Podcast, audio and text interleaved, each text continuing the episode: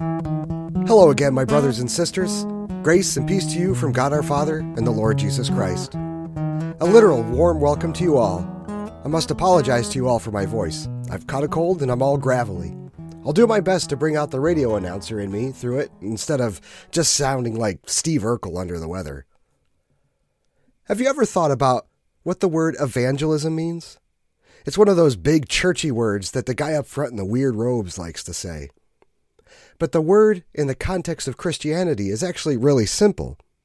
It's telling others about what Jesus Christ has done for you, and that he has done it for whoever you happen to be talking to as well. That's right. You don't have to get your own TV show with a marquee across the bottom of the screen begging people to send you money. You don't have to be a schlickmeister with perfect teeth. You can do it in your favorite sweats while waiting in line at the bank. What it really comes down to is telling someone you know what happened to you in plain language. It's hardly different than telling someone that gas is 99 cents at the station down the road, so go and get some before it's too late. The stakes are far higher, though. The consequences are forever, and unlike Pat Sajak, we don't know how much time is left on the clock. Jesus loves you. He died in your place for all the things you've done wrong in life, and He was raised from the dead to conquer death. Believe in Him. So go tell someone right now. Push pause. I'll still be here later. If you like this podcast, take a moment on iTunes or Google to rate and review it. Don't do it for me, do it for your fellow human. For whatever reason, reviews make podcasts more popular in the eyes of the algorithm, and this means that God's Word has a chance to reach more people. This podcast is published four times weekly. Three times during the week, we feature a short devotional, and on Sunday, we replay the Sunday sermon from our church, or, on occasion, another of our sister WELS churches. We are currently going through our daily prayer series on the Gospels. Each day we will take a quick but thoughtful dive into a verse or two from one of the four Gospel accounts of the earthly ministry of Jesus. We continue working our way through the Gospel recorded by John this week. So pour yourself a cup of coffee, or set the cruise control, or set your running pace to two steps a breath. And now let us ponder the word of the Lord. In the name of the Father, the Son, and the Holy Spirit. Amen. In John chapter 16, Jesus says, Truly, truly, I say to you, if you ask the Father for anything in my name, he will give it to you. This is my text. In the name of Jesus, Amen. So how do we come before the Father to ask him anything? Jesus has taught us. In the first petition of the Lord's Prayer, Hallowed be thy name, where we pray for the precious gospel, for all faithful pastors, and the whole church. In the second petition, Thy kingdom come, we pray that the kingdom of the devil and of death might perish, and to establish his kingdom in us and in all men by means of his word and his Holy Spirit.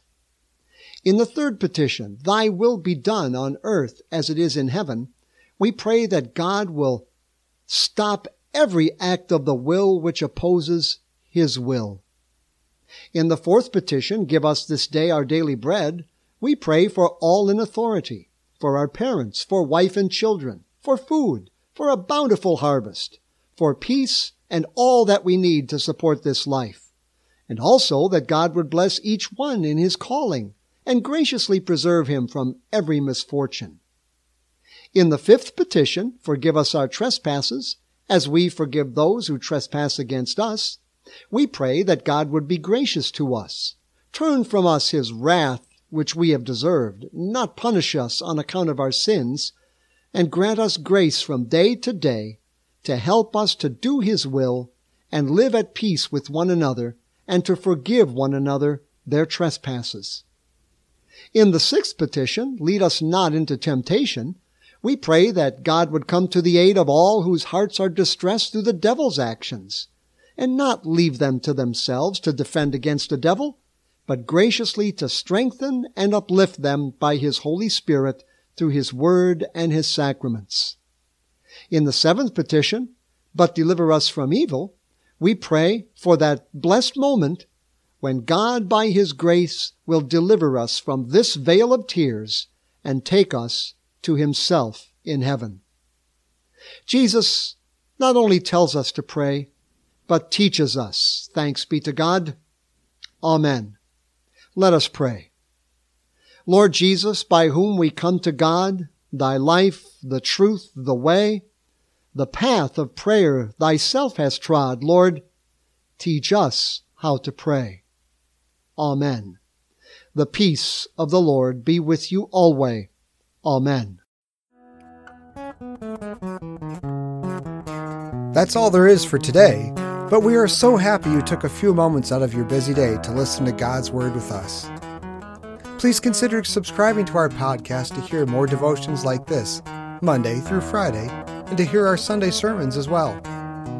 We also cordially invite you to join us for church every week at 8 a.m. and 10:30 a.m. on Sunday mornings.